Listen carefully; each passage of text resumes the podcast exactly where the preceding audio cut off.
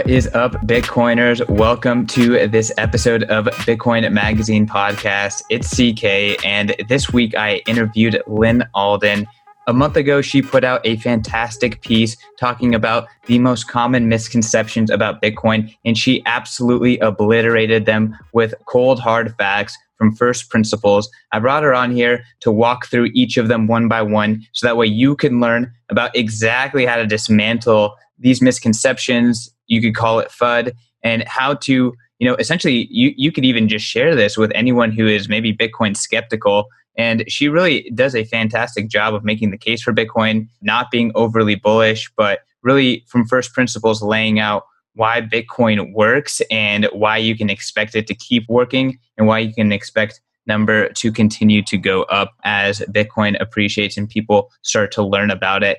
Before we get into the show, I want to talk about this show's sponsor. This week, this episode is brought by Level. Level is the next generation Bitcoin bank. In the episode, a lot we talk about the transition from trading Bitcoin to banking on Bitcoin and using Bitcoin as a true store of value and as a true money. And that is what Level does. It's a new generation of exchange where it's actually a bank that just uses Bitcoin. It's like a new age challenger bank. So you've seen these banks around online banks that cut costs and provide banking services at a free or better rate. And Level does this too, but also with Bitcoin. They directly integrate with Bitcoin and they are bringing out awesome features like depositing your entire paycheck directly into Level and then saying, hey, I want this to be 80% Bitcoin, 20% fiat or whatever, or I want this all Bitcoin and then I just want to top up my fiat account so that way I always have a thousand dollars to spend on my debit card.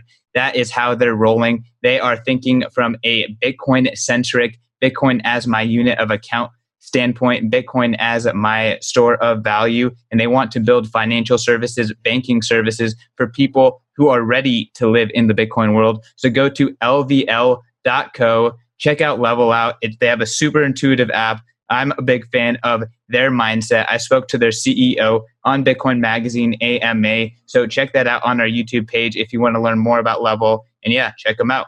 And without further ado, this incredible conversation with Lyn Alden. Welcome, Bitcoiners. Welcome back to another show of Bitcoin Magazine podcast. I am interviewing Lyn Alden for the second time, and I could not be more excited. Lyn, welcome back to Bitcoin Magazine podcast. Thanks for having me back. Glad to be here. So, Lyn, I think it was like three weeks ago, you wrote a fantastic article where you teased out some of the most common misconceptions about Bitcoin. And then, in just a fantastically articulate manner, point out from first principles why these are, in fact, misconceptions and why Bitcoin doesn't actually have some of these issues. I think it would serve our audience really well, Bitcoin, you know, fanatics, to kind of hear you articulate this in audio form and kind of go one by one, just because I'm sure that a lot of their friends and family are are talking to them about Bitcoin and have some of these misconceptions or concerns. So it could be very helpful for them to have this content to point to as well as you know learn from. So that's kind of what I wanted to do with you here on the show. So I mean, I guess before we jump into the specific topics, is there anything that you wanted to kind of say regarding the piece, like maybe motivations or anything like that? Yeah, absolutely. So, you know, I, I first wrote about Bitcoin in my research service back in April of, of this year, pretty briefly. I mean, before that, I, I, wrote about it back in 2017, but my, my, my first really bullish piece was in April of this year. But, you know, that was kind of a, a quick update within a, a, broader research piece.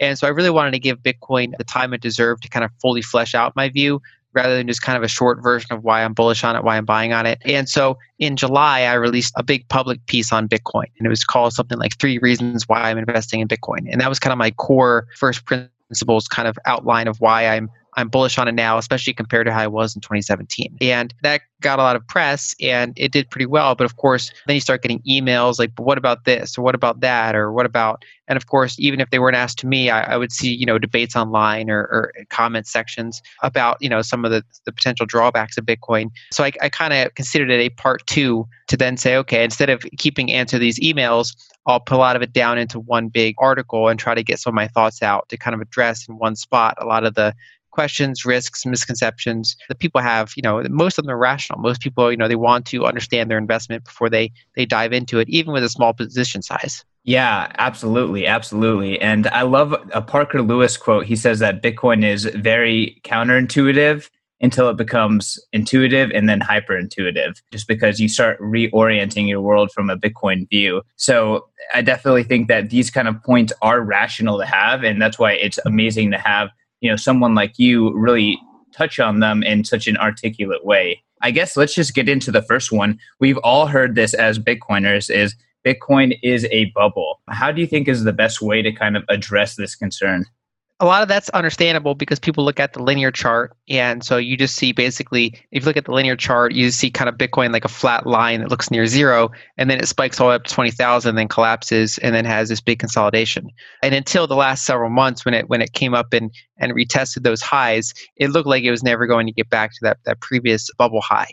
Now this simple fix you know for anyone listening look at it in log form first of all and then also draw the halving points on that log chart and then you'll see basically this like you know rhythmic algorithmic increase in price that looks a lot different than it looks like on that linear chart. And so i think that's that's probably the best answer to look at that and to show that really the bubble in 2017 was not really any different to the prior peaks in previous halving or launch cycles. And it kind of goes to that same kind of cycle every four years. And the only reason that one stood out is because that's the most recent. And so on an, on a on a hugely exponential chart like Bitcoin's price, that's the only one that's visible on a linear chart. And that's the only one that, that really caught the broad media attention, whereas the first two happened when Bitcoin was a much smaller asset. So I would just implore people to look at the log chart, look at the halving points, and then make up their mind from there whether it's a more rhythmic increase or an actual bubble. I mean, you can argue that it's a local bubble, but it's not like the, the super bubble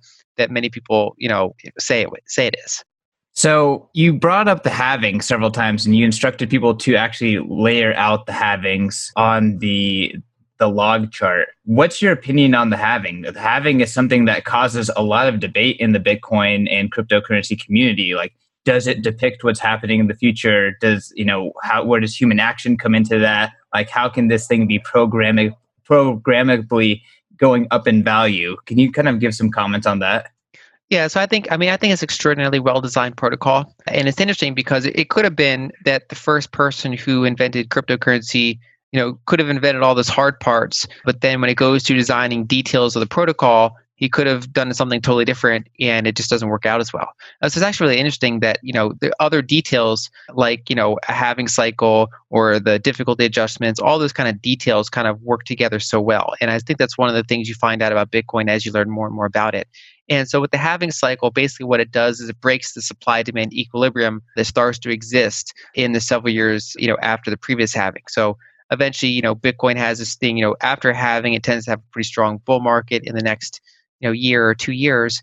It has generally a blow off top and then it has a crash and a period of consolidation and it eventually kind of finds an equilibrium. And just when it does that you know the new supply gets cut in half. And that just throws a wrench into the equilibrium that just developed. And of course that's you know it's well telegraphed in advance. I mean people know you know they're not surprised by the halving they know it's coming but it's not until several months after halving that those liquidity issues start showing up where you know some percentage of people are buying and holding and you know there's a, only a, a, certain percentage they're willing to sell at that price. Eventually that that supply reduction drains liquidity out and just like any commodity really you start to get a supply demand imbalance and you start to see price appreciation until some of the the cold storage like hot are willing to part with some of their coins and, and kind of you know bank some profits Yep, everyone has their price at some point, and it's just it's kind of incredible seeing this process go out um, a second time, at least for me, just because it seems like it's something that's programmed, but then you like it can't be that programmed in. So it's just interesting seeing it again, but we'll see next year if it really does kind of fully pan out. I do want to jump to the next question. So again, this is a very common misconception. Bitcoin has no intrinsic value gold can be used in jewelry, it can be used in electronics and industrial uses. You know, Bitcoin, you know, it's just information has no industrial or no intrinsic value. What's your response to that misconception? Yeah, sure. I'll briefly touch on the last point just to finish it off. So I also, you know, when I talk about Bitcoin, I like speaking in terms of probabilities. And so, you know, I can never guarantee what, what the price is going to be like in any given halving cycle, what's going to happen next year, what's going to happen four years from now. But basically, you know, so far that halving cycles played out pretty well. And in addition to it actually having played out, the logic of why it plays out makes sense. And so when I speak of, you know, the halving cycle, I say, okay, this is my base case for what's going to happen in the future. I consider it more surprising for certain, you know, outcomes to not happen, right? So it's kind of all about probability. And that's actually one of the things I'm watching is to see, you know, when will Bitcoin eventually have a, a halving cycle that say doesn't work out the way that the pattern did? I think that you know that could change some perceptions about it. But in the meantime, to the extent that that pattern remains algorithmic, it's something to keep watching. And and you know, it's just a really fascinating outcome and you can you can just kind of align probabilities around it. And then so as far as Bitcoin's intrinsic value, that was one of the shorter sections of my article because that was a, a deep dive I did in my first Bitcoin article. And so I mostly referenced back to that one, but I still wanted to have that addressed because I know people that may have not have read the first article will bring that up. And so what I really focus on is is the network effect and and the scarcity. And so Bitcoin's intrinsic value is that it's essentially a store of value that is highly portable and has many of the properties of, of money and saving in a way that you know is kind of like gold in some ways better right? Especially the portability aspect of it.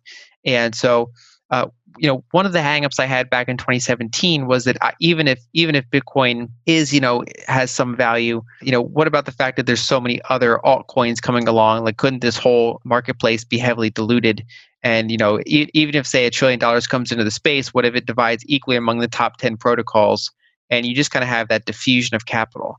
And so my emphasis was on the network effect that Bitcoin has. So it's kind of like how you know anyone can create a social network, but you know have fun trying to compete with with Facebook that already has the self-reinforcing feedback loop of already having a ton of users. And so you know it, it's sometimes it's possible to create a new one. It's just extraordinarily difficult, and the ones that generally have that network effect are really hard to dethrone. And you can go down to any sort of protocol, like even not a company, just a protocol that becomes kind of commonplace, you know, in the programming world or in the tech world. You know, once something achieves enough adoption, even if something comes along that in theory is, is better, it, it ends up being worse just because no one uses it and therefore it's not as good as the one that's already kind of widely distributed and self-reinforcing. And so that's how I view Bitcoin is essentially analyzing it in a similar way you'd view any other network. Okay, that was a fantastic answer. So you had a specific order in your article, and I've actually reordered it a little bit because I think some of these are more like 1.0 questions, and then followed by uh, the last three, I'd say are like 2.0 questions. So sure. the next one I have here is Bitcoin is too volatile. So this is definitely a 1.0 question. And then not to say that volatility is not a real thing, it is truly a real thing, and it even OGs get affected by it but at the same time fearing the volatility is definitely something that new people to bitcoin often do yeah so basically without you know bitcoin has come a very far way in a decade a little over a decade and that's largely because it had volatility. If it wasn't a volatile asset it never would have been able to get as high of a you know of a market cap as it got now. And so the volatility is more a feature than a bug. And what i like to point out is essentially that bitcoin is an emerging store of value. So a lot of people you know bitcoin's just like how like a, a small cap tech stock is more volatile than a large established blue chip dividend paying consumer products stock right? So it's this basically this this this new company that can come along and it, it can go up tenfold it can go up a hundredfold or you know it, it's it might not work out. And so that's that volatility that's inherent in that technology company. And so bitcoin compared to say a store of value like gold gold is the blue chip store of value and bitcoin is this emerging store of value that is you know is competing in partially the same space but also you know both of them are also competing against a, a sea of of you know bonds and and other you know currency and other other ways to store value. And so this new emerging one you know people say i can't i can't use it as store of value because it's volatile. And that's you know that's true because that's an emerging store of value. So in, in the current phase of its life cycle it's not a it's not a conservative store of value. It is a aggressive view that is basically going to keep growing and become a store of value. And so it's you know it's kind of that feedback loop where it attracts a different type of investor now than it, it will if it becomes say far larger and its volatility goes down and so investors can you know work around that by saying okay i see why it's well designed as a store of value but because it's young, it doesn't quite have the, the full store of value property yet. But instead, it, in some ways, it's better because it's a growth of value rather than just a store of value. And so investors can allocate with a smaller position so that it doesn't it doesn't throw off the, the volatility of their net worth, uh, you know, as it would if they put a much larger position into it. I, I, like the growth of value, and Stanley Druckenmiller and several other fantastic investors have kind of expressed a similar idea. It's like it's gold, but it will outperform gold. So it's exciting to them. Can you talk a little bit about the type of investors that Bitcoin is attracting at this point? Because I think that in the last, you know, maybe call it two years, you know, Bitcoin's appeal to maybe more institutionalized investors has really, you know, kind of 180.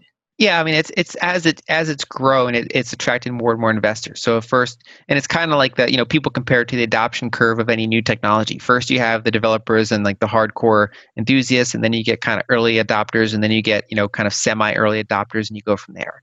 And so with Bitcoin, you know, first you had programmers and and you know all these people that were really hardcore in, into it. Then you started to get kind of early early uh, investors and then you know semi early investors. Overall it, it, it skews in, into a younger and more tech savvy demographic than say gold does for example. But you know there's a, a, wide range of people that that you know invest in it especially as it, as it grows and reaches more people. And then you know the, this year and the past couple years have been kind of pretty big for institutional money so hedge fund money coming into it.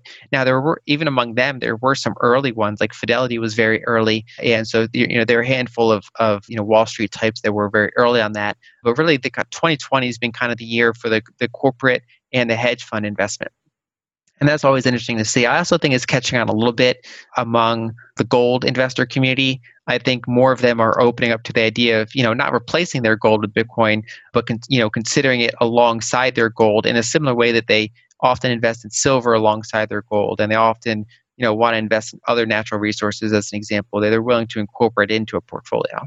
Yeah, a lot of a lot of times I feel like Bitcoiners are telling gold bugs that they're wrong rather than trying to like align where Bitcoin and gold are very much along the same thesis of, you know, natural money and and oh, oh, you know, kind of removing money from the state and that value to society. So I definitely am, am really excited to kind of see gold investors kind of seeing it along the lines of oh, you know, with their gold investment instead of against.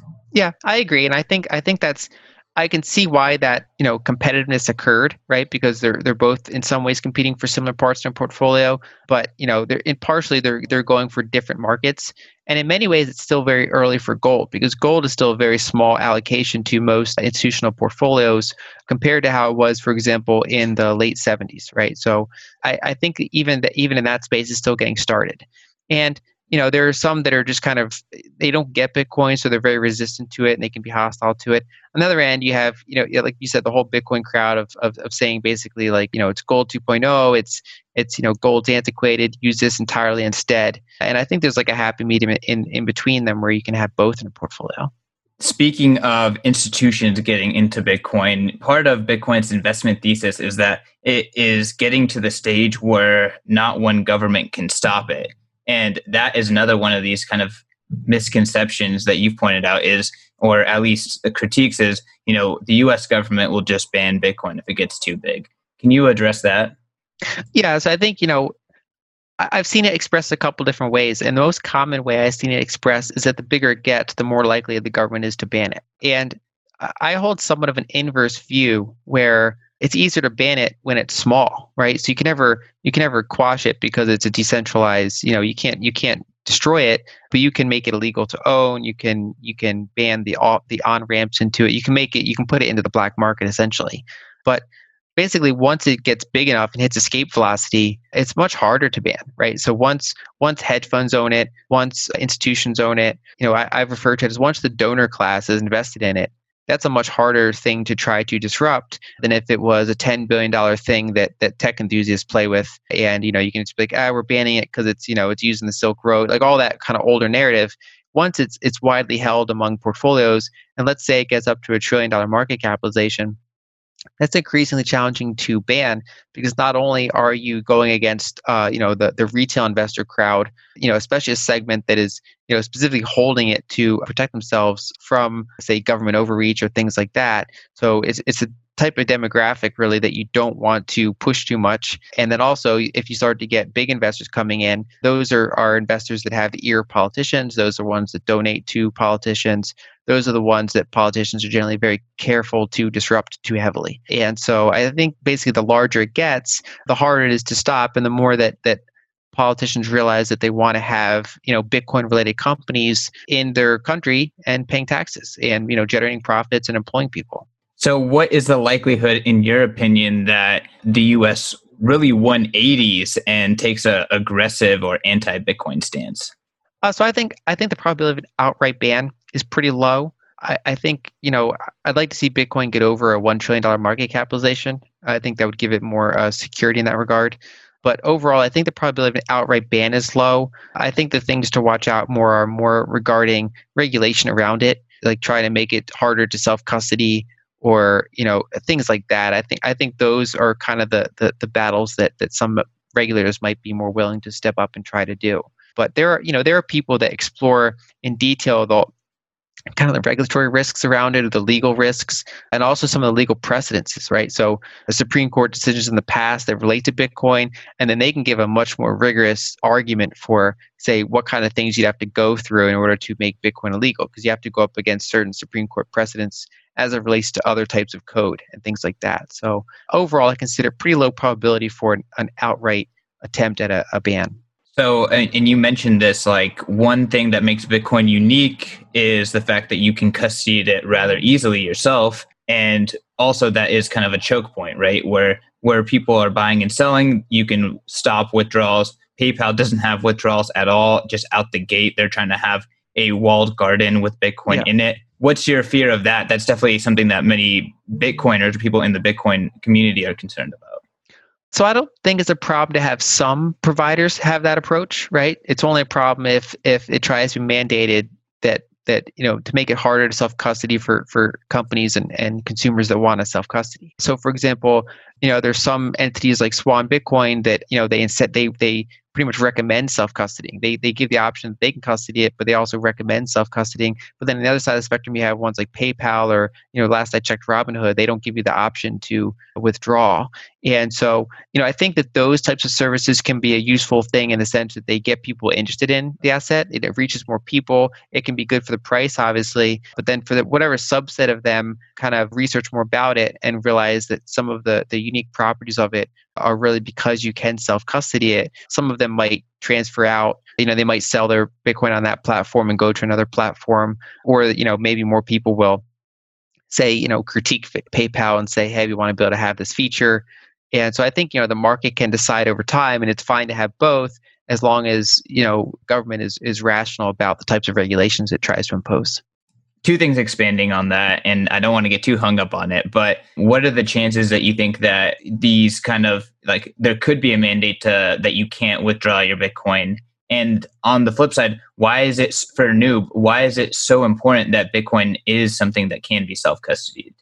So i mean one of the powers of bitcoin arguably the main power is that it's totally decentralized and so unlike unlike most other say cryptocurrency networks, you know, there's no central point, you know, there's no organization that it really go after to try to stop it. And people can still transact in it even in places where it's legal. Now, of course, they take on then personal risk for doing so. You know, it enters the black market, it stops institutional money from going in, but it doesn't stop, you know, the, the, the ability for people to choose to do that. And so it's basically it, it's people's money, right? So it's it's designed by the people for the people and so people can self custody it and there's really not a ton that the government can do other than you know legal threats or things like that and then it's even hard to prove that someone has it it's kind of actually like when they made gold ownership illegal it was in the United States, it was really hard to actually enforce. I mean, they had pretty steep penalties if you were found to be holding gold, but there actually weren't a ton of, pro- uh, uh, prosecution just because they didn't they didn't spend the resources to go around getting everyone's gold. It was just kind of threat of legal force.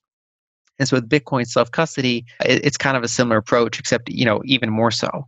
And you know the the I think basically it's it's hard to prevent self custodying, but it's possible they could make it they could dissuade major you know companies from making it easy to self custody you know but i don't i don't fully look into the, the, the details of the regulatory i think there are much better people than me that are really kind of following some of the legislation following some of the politicians opinions on those subjects Yep. Okay. No, that very fair. And I'm sorry to, to dig too deep in that. Okay. So I think this is where I'm moving to the the the 2.0 criticisms, right? So this is for someone who they've done a little bit of research. They kind of get how Bitcoin works potentially. And often you hear this in the altcoin crowd, but Bitcoin doesn't scale. How can Bitcoin scale only X amount of transactions, less than 10 transactions, you know, per second? How can Bitcoin scale?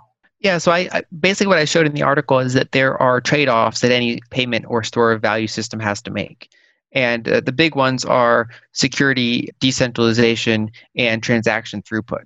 And so if you take a company like Visa, they optimize for transaction throughput and then to some extent security. Those are the two that they're they're maximizing for and then they're sacrificing entirely decentralization. And they're just saying, okay, we're going to go with a centralized model and we're going to build this super fast, you know, payment transfer system.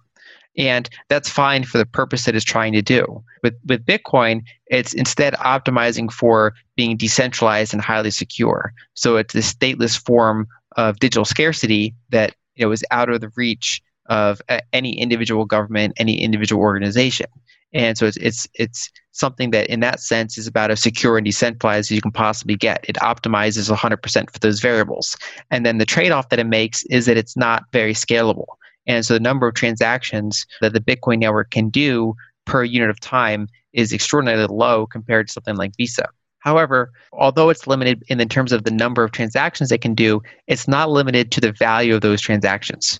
And so there's no limit on the amount of value that can be transferred per unit of time in the Bitcoin network, just the number of transactions.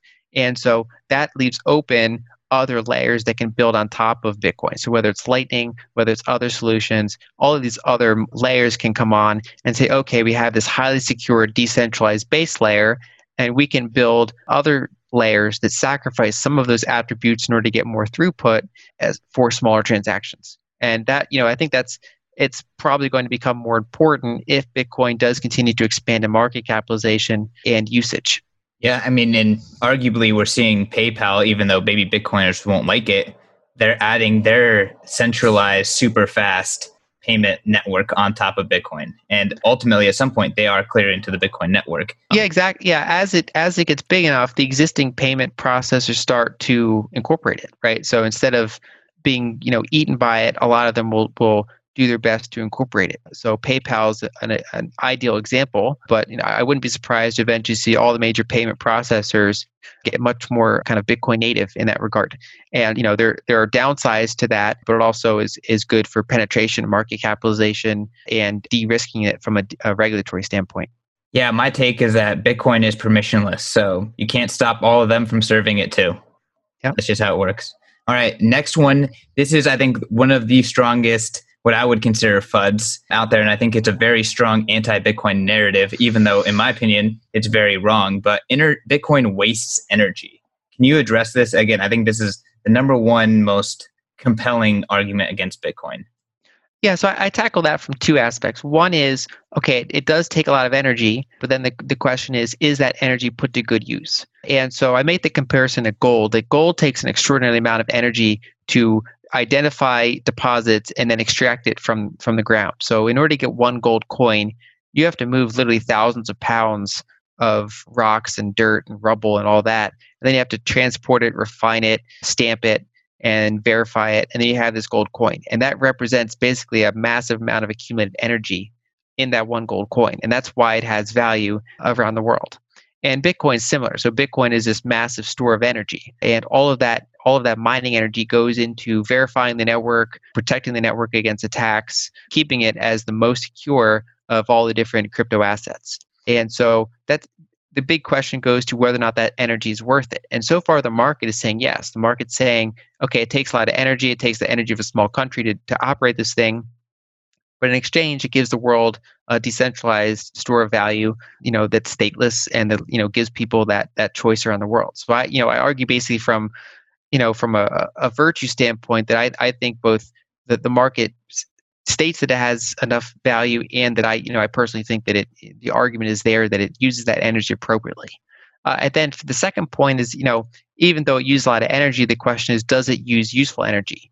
And so Bitcoin tends to optimize for either low cost energy, renewable energy, stranded energy, any any place in the world where there's like overbuilt energy production capacity compared to what's being used. So it could be overbuilt dams in China. It could be stranded oil and gas fields. I know there's a company like Great American Mining that, that focuses on that. There's you know there's there's there's all these ways to basically arbitrage energy that has been you know in some ways cut off from its where the, the demand is. And so in that sense, it's not competing with say, you know, we're not building a ton of new like power plants just to mine Bitcoin, at least in most parts of the world. It's mostly the Bitcoins going around and finding these areas of energy that are otherwise not put to good use. Yeah.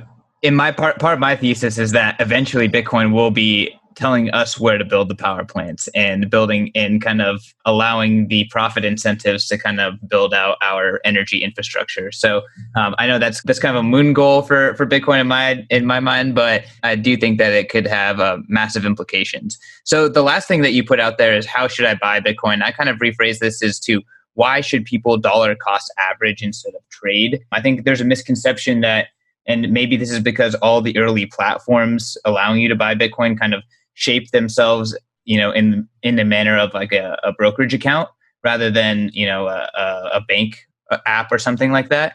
But you know, how should people think about investing in Bitcoin? Why do you recommend DCA instead of like maybe you know trading? Yeah, so I think I think that's a good point that you know they, they could have modeled themselves after banks, but instead they model themselves more after exchanges, which makes sense because at their heart they're exchanges because they're they're bringing buyers and sellers together. But that instead of kind of incorporating the the mindset of a bank, they incorporated the mindset of of a trading system, and it makes sense because it's a highly volatile asset in in in dollar terms and other currencies. So I can see you know the natural direction to go in was that more exchange based model, and but that you know it opens up a trap because people you know they they hear about bitcoin they they you know they overcome enough of their skepticism and they say okay i want to own a little bit of bitcoin. They go on an exchange and then they get into the altcoin casino. They're like well bitcoin went up this much but this other one is like the 18th biggest cryptocurrency and that went up even more this year. What like and so you get in you get deep in the rabbit hole of like trading different like altcoins and then you know you lose money and then you say oh it's not worth it. It's all scam even bitcoin.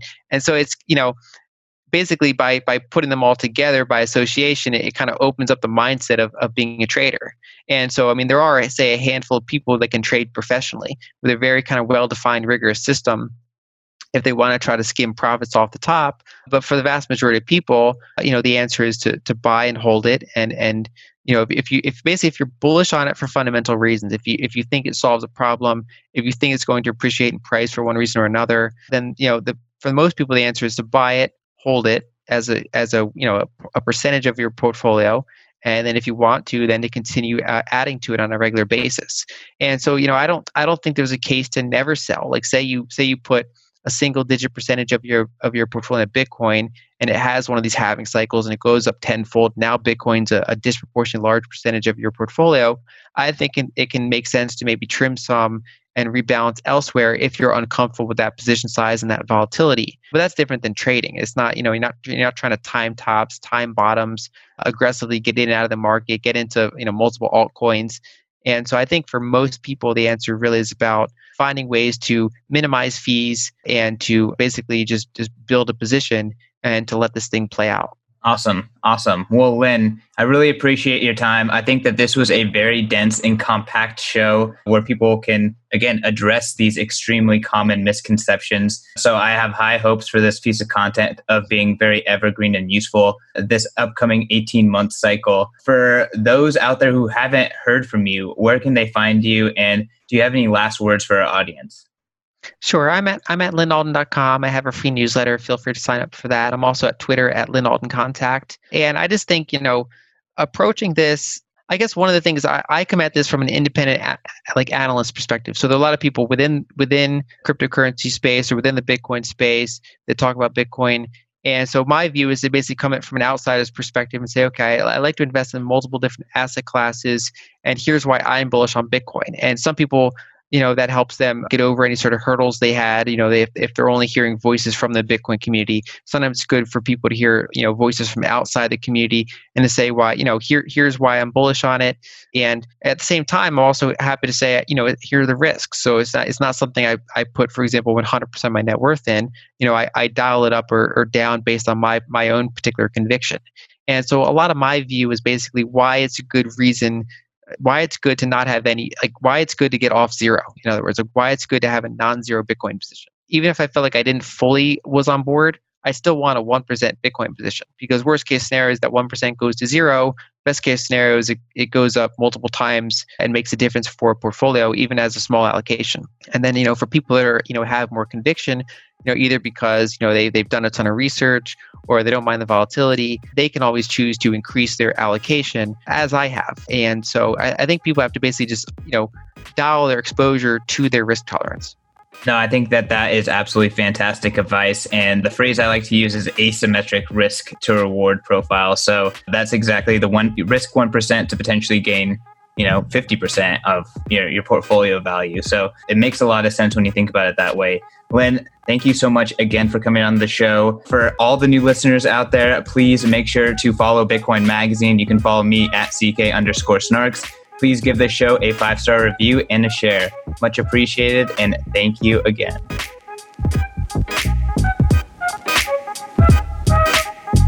A quick reminder that all of the content in this episode is for informational and entertainment purposes only. You should not construe the information as legal, tax, investment, financial, or any other advice.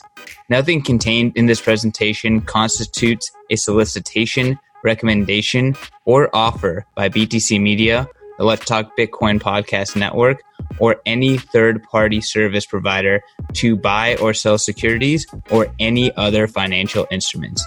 Do your own research.